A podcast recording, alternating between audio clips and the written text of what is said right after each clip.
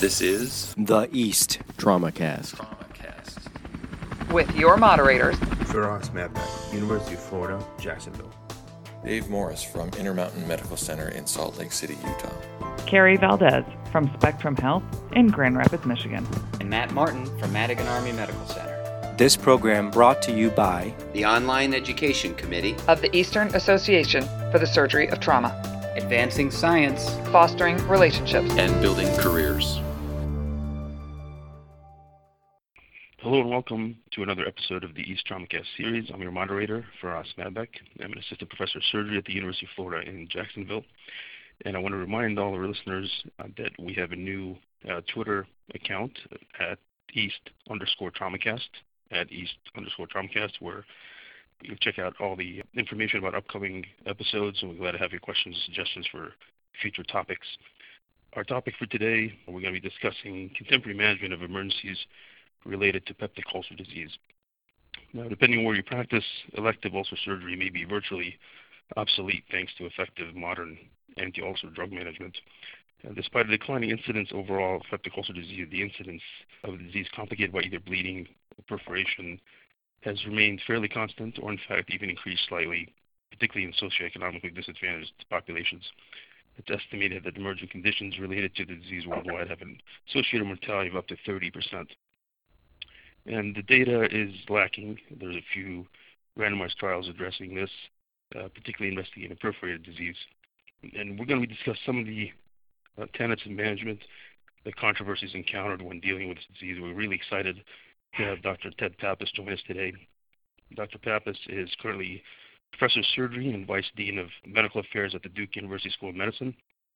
He's a graduate of the Ohio State University School of Medicine, and he completed his surgical residency in 1988 at the Brigham and Women's Hospital in Boston. He also serves as a gastrointestinal research fellow at the University of California, and he also holds the position of distinguished professor of surgical innovation and is the chief of the division of advanced oncologic and GI surgery in the Department of Surgery at Duke. So, welcome, Dr. Pappas. Thank you. Happy to join. So, let's begin by discussing the diagnostic approaches and modalities. Unfortunately, uh, there tends to be delays in diagnosis remain quite common. And I'm wondering if we've made any progress on that front. What, what should we look for in terms of presentation and risk factors in a patient who presents with sudden onset abdominal pain in the emergency room? Well, you know, the sad reality, I guess, is it seems like everybody gets a CAT scan these days, and I guess that's good and bad. And and as a surgeon, um, we all lament that fact because it seems to um, subvert our efforts to get people to ex- uh, examine patients. But certainly, without a scan, the the story for perforation, for example, is almost always classic. It's almost a, it's always a very sudden onset pain um, at the moment of perforate, perforation. The patients can almost always tell you what time it was, and they have in upper GI perforation from the stomach or duodenum are, are some of the most rigid abdomens you'll see. They tend to be tachycardic and feel ill and um, and uh, you know whether you like it or not, most of those patients get scanned. And I think scanning, if it's done, is pretty good. If you haven't figured out that it's perforated peptic ulcer disease, a scan will usually give you enough clues to make the diagnosis. Now, once once the diagnosis is made, this concept of you know resuscitation before surgery, if you, we made that decision, is there a time frame you know before you proceed to the operating room? Well, I think you know you you should go to surgery as soon as you is reasonable, but uh, fair enough. Most of them come in dehydrated, um, and so they should definitely be hydrated.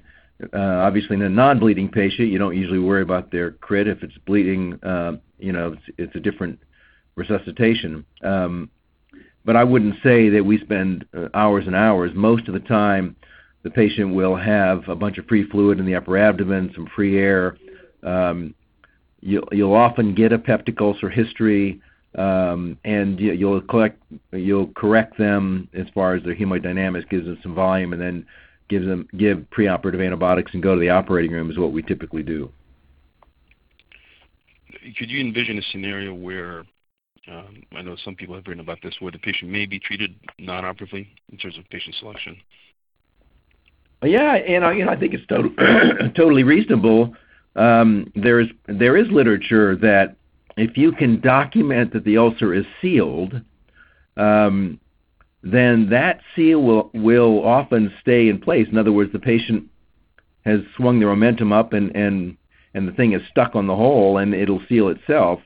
And if it has, about 90% of the time that will be effective. Uh, occasionally, some of them releak later, but you do have to demonstrate that it's sealed. And so, if you happen to do a CT uh, scan with contrast, or you get a, a, a Gastrografin upper GI series, and the thing has sealed, you have the option. Um, and on certain patients, you know, it may be exactly the thing to do. The the problem with that uh, literature that surgeons have often find that found that following those patients expectingly expectantly is is tough. You got to keep them NPO for a handful of days, and and you got to watch them carefully for their reperforation rate. Uh, some f- folks find in a very busy practice it's often better just to operate, get it done with, so you know that you know you've sutured on a patch, and they're not going to have further trouble. So, um, but I th- I think in selected patients I still will watch them uh, if I think the thing has been sealed. Mm-hmm. So, if you've made a decision to operate, would you consider um, any rapid H. pylori testing preoperatively? Would that actually change your management at all? Not really. I think for the most part, for perforation, your H. pylori testing is really for what you're going to do post-op to prevent recurrent ulceration. Because as you know, an H. pylori patient will, ha- will have a higher incidence of re- re- ulceration, and you need to eradicate the H. pylori. So it needs to be done at some time, but it's not going to affect what you're going to do immediately, in my opinion. Okay, so we're in the operating room, and you know the general principles are, are source control and treating the ulcer diathesis. Um, take us through what, what's your approach when exploring these patients, whether it's open or laparoscopic, kind of your decision tree as far as do you actually stitch the hole closed or do the omentopexy, you know, the time-honored uh, debate, um, and, and who would actually require a definitive anti-ulcer procedure everybody needs a patch for sure of some sort. Let's just talk about that first, and then we can talk lap versus open. You know, my opinion, uh, you should be patching the hole and not closing the hole. The problem with closing it first and then suturing a patch on is occasionally as you try to suture that hole shut, the sutures will pull through because it's a very inflamed ulcer. It's been there a while. And so it's not easy to actually close sometimes. So I, I usually recommend you lay the sutures in, you then put the omental patch in the hole, and then you tie the sutures over the patch, which is a it's a, technically a patch. It's not closing the hole; it's patching the hole. Mm-hmm. And I think it's easier to do number one um, than it is to try to actually close the hole and then have the things pull through and then have the hole bigger. And um, rarely do you have that problem if you lay the sutures in first and just tie the sutures over uh, over the piece of omentum you put up there. And you could use omentum some sometimes in a patient has had multiple reoperations, the omentum doesn't want to come up there, and you can you can bring down the falciform, the various things you can use to lay in there, but the principle is the same. You lay a tongue of tissue and you tie the sutures over the top, and, and you've laid those in ahead of time and then tied them over the top. Absolutely. Now, that's reassuring because that's, that's what we're we're doing. That's what we're teaching our residents. But you, you see variations in uh, and different eponyms for the approaches. But yeah, we we tend to find you know the tissues like you said is edematous and friable, and the sutures tend to not hold. Um, so patching the hole typically works works well. Now the uh, lap versus open, I you know again it's like as usual. I think it depends on your bias about it, what you're good at. Mm-hmm. Um, if you're good at suturing, it's not that hard. Um, it's not easy to do with an endo stitch at all because you can't get an endo stitch in at the angle to put those sutures in most of the time. Uh, I guess you might be able to, but most most of the time it's a free suturing technique. They're not hard sutures. It's two or three. Um, but there are some people who feel uncomfortable with that, and if they're uncomfortable, they ought to open. Uh, the most important thing is you got to get a patch on the hole. That's the most important thing, and and um, the incision is going to be a morbidity. But if you don't patch it right, that's that's the morbidity. So I would say if you feel comfortable suturing it laparoscopically, go for it. Uh, the nice part about it that is through those small incisions, you can irrigate the whole abdomen. Once once you patched it, you can get everything washed out and clean up the abdomen pretty well by looking all around, which is kind of nice. Um, but one way or the other, I you know I, I'd say if you're comfortable suturing laparoscopically, go for it. And you, you're using silk. I don't think it makes that much of a difference, to be honest with you. Um, you know, I think I think silk is okay. You know, it's a little bit old-fashioned. Uh, then again, I'm old, I guess, but uh, silk is fine. But if you want to use Vicryl, it's probably okay too. To be honest with you, I mean, patches that stay for the time that Vicryl is going to be there are probably going to be there. They're, you know, the leaks that happen from patches that you put on don't happen at 10 days; they happen at two days. Sure. And so, uh, uh, I think either Vicryl or silk is fine with me. I don't care that much. So along the same lines, as far as leak, is there any utility leaving a uh, a drain at all? Know, in your practice? I don't. Interestingly enough, uh, if you look at the leak re-leak rates for perf DU after you've patched it, it's under five percent. It's probably four percent. It depends on who you read, um, which is down in the range of a lot of other routine anastomoses we do that don't that that, that we don't drain. So I uh, I don't normally uh, drain them. I know people who do, uh, but if you look in the old literature, um, you know, people didn't used to drain them at all. I think just recently, in the past 20 years, people have started to drain them more. Um, but I tend not to drain them. Is my particular bias about them. I, I wouldn't normally drain an anastomosis uh, that's going to leak um, that occasionally. Um, we don't do for routine small bowel anastomoses leak in that range, and we don't drain them. Uh, so, anyways, that's my bias about it. But if you do, I don't, I don't think it's the most important decision you made that day if you choose to drain it. That's great. So, and then any utility for you know the less common entity is a, is a perforated gastric ulcer. We were always trained that you know it's, it's a perforated malignancy until proven otherwise. You still routinely biopsy gastric perforated disease. Well, it depends on where it is. You know, the ones that are a couple centimeters from the pylorus are peptic, and they look just like a peptic ulcer. Uh, in fact, you have to look carefully to find the pylorus to figure out which side it's on. Uh, those I don't. I treat them just like a perf if they're a centimeter or so north of the of the pylorus, proximal pylorus. On the on the other hand, the ones that are up on the greater curvature or otherwise, yeah, I I my first preference is to wedge the whole thing out is the easiest thing to do. Um, and but I you know I like to come away with some sort of sense about what I'm dealing with if I can. They tend to be uh, perforated gastric ulcers tend to be bigger and harder to manage just to uh, patch them. So for me, um, mobilize if it's on the greater curvature, for example, mobilizing the greater curvature and just taking a stapler and wedging out the the greater curvature tends to be easier on the lesser curvatures where they're hard. It's in the mid lesser curvature, and you're you're convinced it doesn't look peptic. It's a tough spot because you start resecting that, you're going to do a total gastrectomy. Just try to wedge it, you're going to you end up taking the whole blood supply to the lesser curvature. So probably a biopsy and then plugging it may be the best way. Mm-hmm. So back to the DU, the particularly challenging clinical scenario is the giant so-called duodenal ulcer. You know, defined as greater than two centimeters, there's you know notably an increased risk of uh, failure with an omental patch. Uh, leak rate is you know up to 12%. In that setting, what, what would you consider a standard management? You know, nothing easy there because whatever you do, uh, you're going to be unhappy with sometimes. Uh, you can you can um, open it onto the stomach right across the pylorus, and then use uh, basically that mobilized antrum that you've created by by opening it up to fold down over the hole and then suture it shut. So what you're what you're recruiting then is you're recruiting fresh fresh tissue, which is the antrum of the stomach, to come down to help co- cover the hole. Um, that is a an option um, that I've used. The a more complicated option is to create a roux to put over the hole, but then you got another make another diagnosis, and it get, starts to get complicated. So, not sure I'm altogether happy with that option, uh, and I would not consider that as my favorite choice. So I would guess making it into a pyloroplasty and and recruiting a bunch of stomach down there on no tension uh, to fold over to see if I can get a nice, well vascularized, viable uh, stomach uh, to be co- help covering the hole. Now there are times when the whole thing is really, really brawny, and and it's awkward to do that. In which case, you put your patch on and you drain the heck out of it and deal with it. Mm-hmm. So when you say rule, you're bringing up uh, basically a rule Roux-en-Y duodenojejunostomy. So that's another Yeah.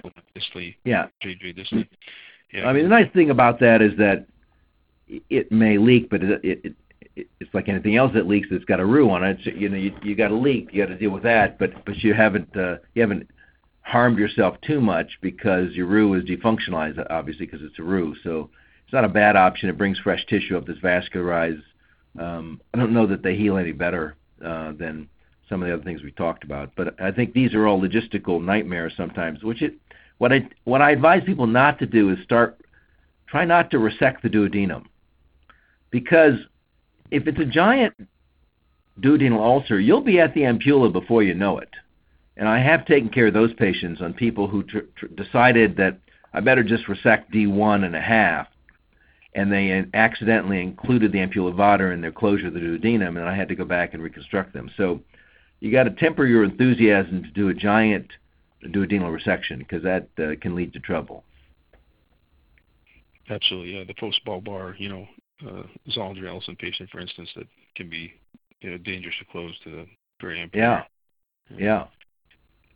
In in terms of post-op care, um, just a few kind of debatable points. Do you routinely cover them with antifungal therapy? You know, everybody gets the standard H. pylori treatment, or you know, post-operative testing for H. pylori, the 14-day course. But is, is diflucan part of your uh, regimen? It, it's not for the patient who comes off the street. It would be for the patient who's sitting around the MICU, because um, I do think they have different flora. The um, and you might argue if they perforate on suppression off the street, then they should be covered in a different way. But most of the patients who have too much acid and perforate don't really have the kind of infectious complications you're worried about because their overabundance of acid has kept down their bacterial counts and their fungal counts in their stomach. And so they don't have the same wound complications and the same uh, flora that, that you see with other GI tract perforation. I, that is not true on the patient who comes in, that's in the laying around the intensive care unit with another problem. Uh, you know, the neuro patient who's had a big stroke and then perforates an ulcer. That patient's been in the hospital a long time. They're colonized. You've probably had them suppressed and they perforated anyways. Uh, those patients you have to cover them with a, a broad spectrum, including fungal coverage. Mm-hmm. And in terms of follow-up, do you routinely uh, study the patient's post-op? You get a upper GI to look at the area of repair, or you just kind of watch for clinical signs of um, deterioration or concerns for leak? Yeah, I think clinically it's really obvious. If if you patched it well and it's going to heal, they their upper gut starts to work in two or three days and they do fine. The only ones that get, should be studied are the ones that are struggling for some reason, and you can study those. You'll have occasionally, though, some of them will have a pocket of fluid up over the liver that you didn't get out, uh, and you have to put a drain in that. But I don't routinely study them. Again, the leak rate of a patch of, of in the five percent range and so that wouldn't be something that would automatically prompt a, a Gastrografin. Uh, I do study them long term, though. A couple months later, they all need to be studied because uh, you haven't. You got to make sure you've actually treated the ulcer. You've treated the perforation. You got to treat the ulcer disease and make sure you follow that to completion. So they do need follow up, some sort of evaluation of whether uh, their ulcer diathesis is improving. And if they if they test positive for H. pylori, do you initiate, you initiate treatment, how do you do you verify eradication uh, post up in the office, or do you get some sort of testing, either breath testing or stool antigen, to make sure that's eradicated? Well, typically what would happen is I, I would have them upper endoscoped in two months, and then they usually sample during the upper endoscopy, and then you can tell whether uh, they still have H. pylori. That's how I handled it. Got it. We haven't talked about whether to do definitive ulcer therapy during perforation. I, Sure. Was that? Yeah. just want to make one say one thing about that. No, that's no. I No is the usual. that intensely. Yeah, no is the usual answer. There are rare occasions, uh, and that and there's pretty good data that we've published and others have published that these days, if you get a good patch on there and come back another day to treat that ulcer disease other ways, you're probably just as good off as, as you are in doing some sort of fancy ulcer operation. You might argue that a cigarette smoker who is on a PPI who perforates may do better with a vagotomy because you've added something to their therapy. If they're already and then if they're not going to stop smoking uh, and they already were on PPI, uh, the question is adding something to that is going to help them. That's a that's an open question, but that's that that rare patient where the recurrence rate is so high, um, and the cigarette smokers are in that category, are the only ones where I would consider it. But the usual answer is no, just to patch the ulcer. Sorry, I digressed a little bit. No, that's great. I, you know, particularly for younger listeners, I suspect, uh, and I include myself in that category, the, the number of vagotomies we've done can probably be counted on one hand. Um, certainly, only truncal vagotomies we're talking about here, right? Yeah, I don't, I don't even teach highly selective vagotomy anymore. Um, I think it's an operation that died an unnatural death. Really, it, it was, it was an interesting and wonderful operation technically it had a little resurgence laparoscopically because it's a fun operation to do laparoscopically. But in reality, the ulcer disease we're dealing with today, that can't be handled with routine PPI, is not going to get better with a highly selective vagotomy. It's not. It's not.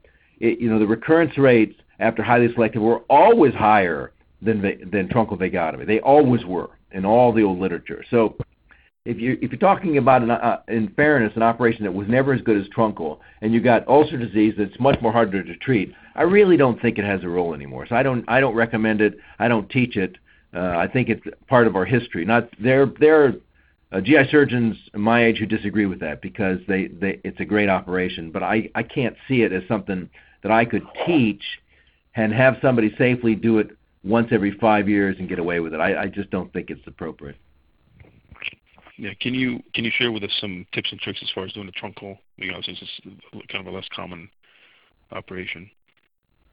Yeah, I mean, a truncal should be should be everybody should be able to do it, and um, because in our training we do operator on the hiatus, and you do in, in trauma and a variety of other situations you have your hands on the on the upper, on the lower esophagus.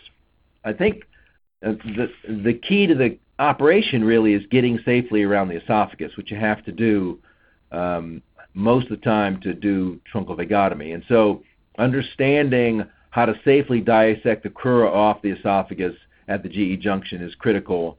And then safely getting a Penrose drain around it is how most people do it.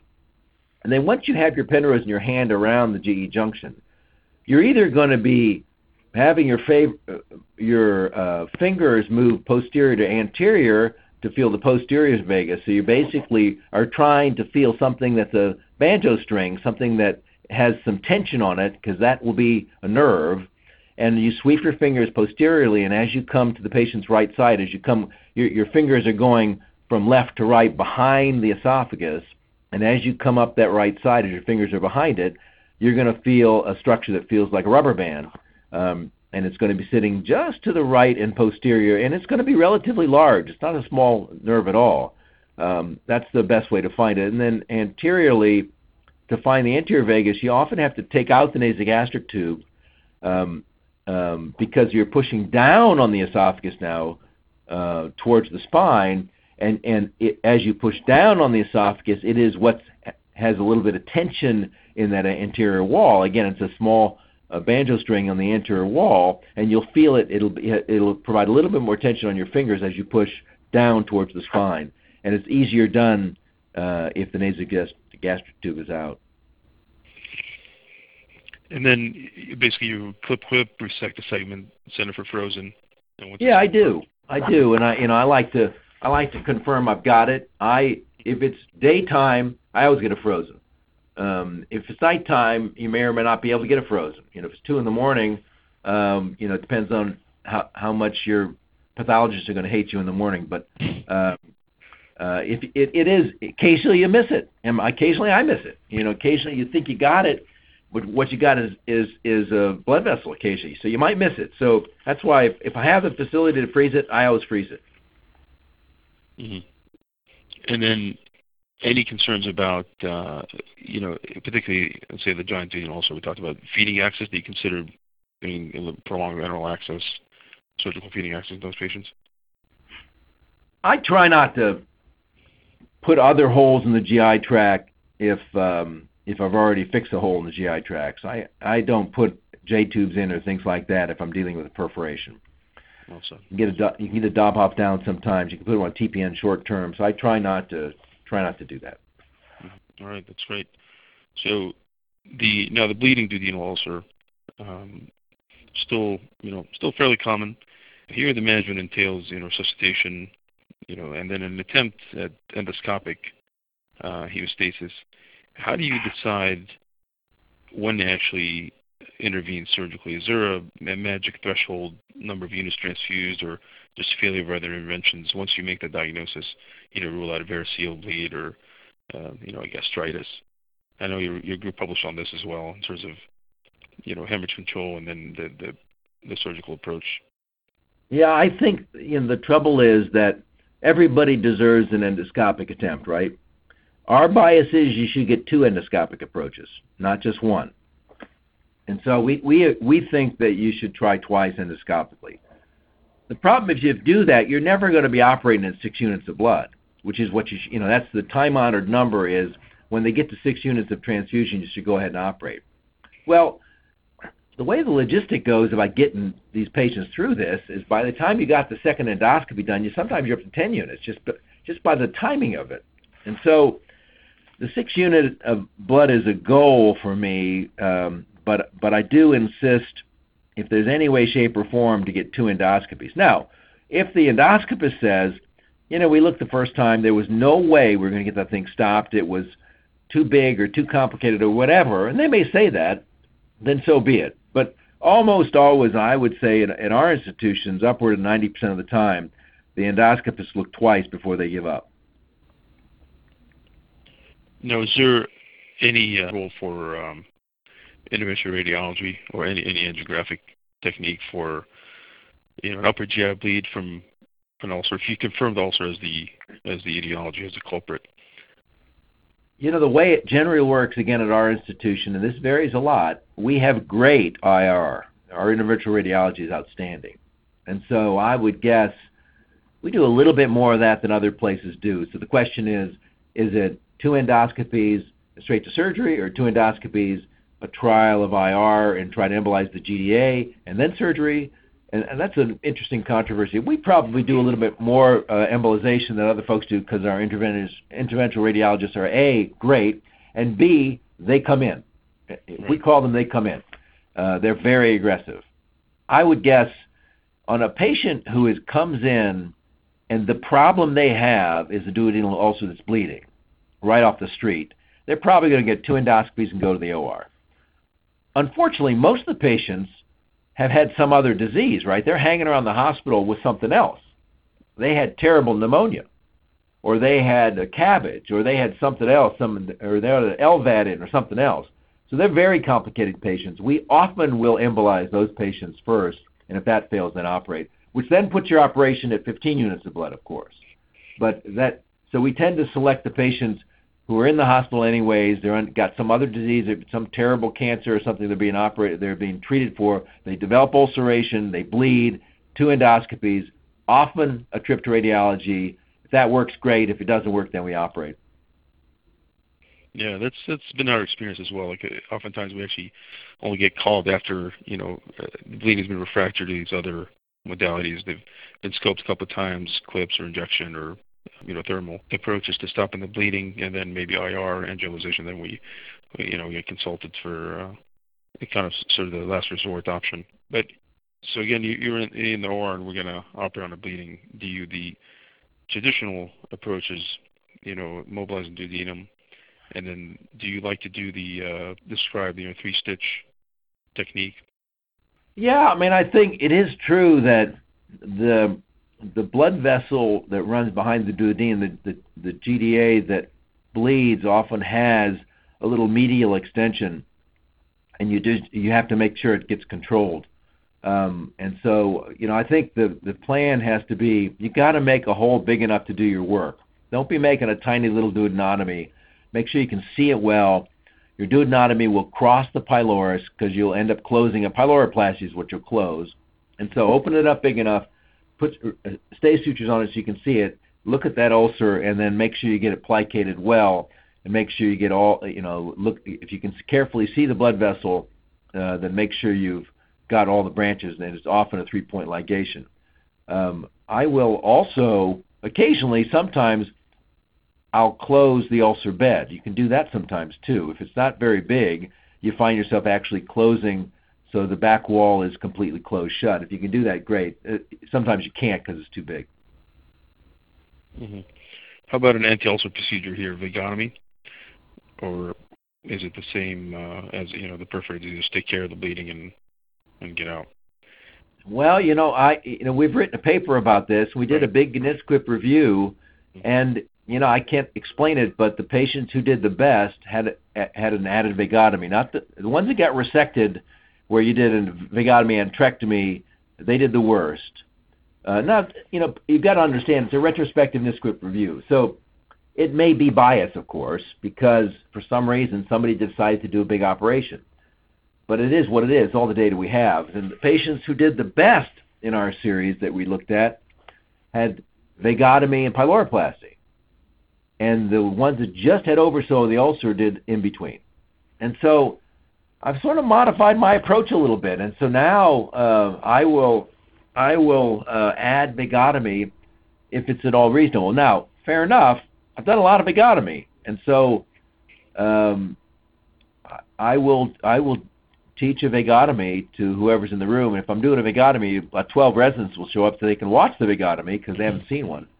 Um, but I do uh, I do think it's that's what the data says. I don't dismiss it completely. Now, having said that, I always say that with caution to folks that I talk to because in the middle of the night, if you've oversewed that ulcer successfully, and you don't know how to do a vagotomy, you better just get out. I don't want people adding vagotomy just because my paper said so and have it be their first vagotomy. Because if you injure that esophagus, you feel bad about it, that's for sure. And, and you can do Absolutely. it if you haven't. If you're not familiar with mobilizing the esophagus, you can put your finger through it. So you got to be careful. Yeah, absolutely. Less is more in terms of just you know taking care of the problem. But yeah, have you seen any uh, negative uh, impact of sequela from vagotomy in terms of gastric emptying issues, or is it fairly well tolerated? You know, it, interestingly enough, all that literature about post-vagotomy syndromes pretty much went away. And you've got to remember, you know, in a big hospital like Duke, they were doing three ulcer operations a week. Really common operation, right? Mm-hmm. You know, it was one of the most common operations that residents learned how to do in the 50s and 60s. And so when you're doing hundreds and hundreds of vagotomies, you're going to see that 1 or 2% that have complications of vagotomy because you're seeing all you got all these patients sitting around coming back to your clinic with vagotomy you're going to have some with post vagotomy diarrhea you're going to have some who have some sort of stomach dysmotility or, or other other misery if you're doing one every five years you got to operate till you're 200 years old to see one that has a complication of vagotomy. So it's just it was an uncommon complication. It only became famous because we did so many ulcer operations. Now that we don't anymore, nobody sees them. Interesting. All right. Any final thoughts, Dr. Pappas, about our uh, topic here before we wrap up? You know, I always advise young surgeons. You know, you know, hopefully you're in an environment where you can ask because invariably there's somebody around who has some experience with it. And so, uh, and, and you should never, never be ashamed to pick up the phone and call somebody, um, uh, because that's often the most important phone call you'll make on that patient. And sometimes you just need to talk to somebody on the phone, particularly if you haven't done it before, um, because most most of us who have trained in surgery, you've trained in a very broad way, and you basically know the stuff. And sometimes getting a little hint from somebody on the phone is enough to get you through something. So uh, that's my advice, is particularly if you haven't seen it. And so it's pretty. If you're a young person, you're on call. You may get your first two or three years taking general surgical and not see a perforated ulcer, and then suddenly you see two or three in a row. And calling for a little bit of help is not a bad thing. Without question, yeah. Outcomes over pride. So we all say. Yep, every time. All right, Dr. Ted Pappas, Professor of Surgery at Duke. Thank you so much for joining us. My pleasure. Thank you. that wraps up another edition of TraumaCast, brought to you by the online education section of the Eastern Association for the Surgery of Trauma. You can check out all the educational and career development resources available on the EAST website at www.east.org. Make sure you subscribe to the TraumaCast series so you don't miss any of our exciting programs and interviews. So if you're searching for cutting edge science and research, professional education, networking, and building relationships, career development, remember that all you need to do is look to the east.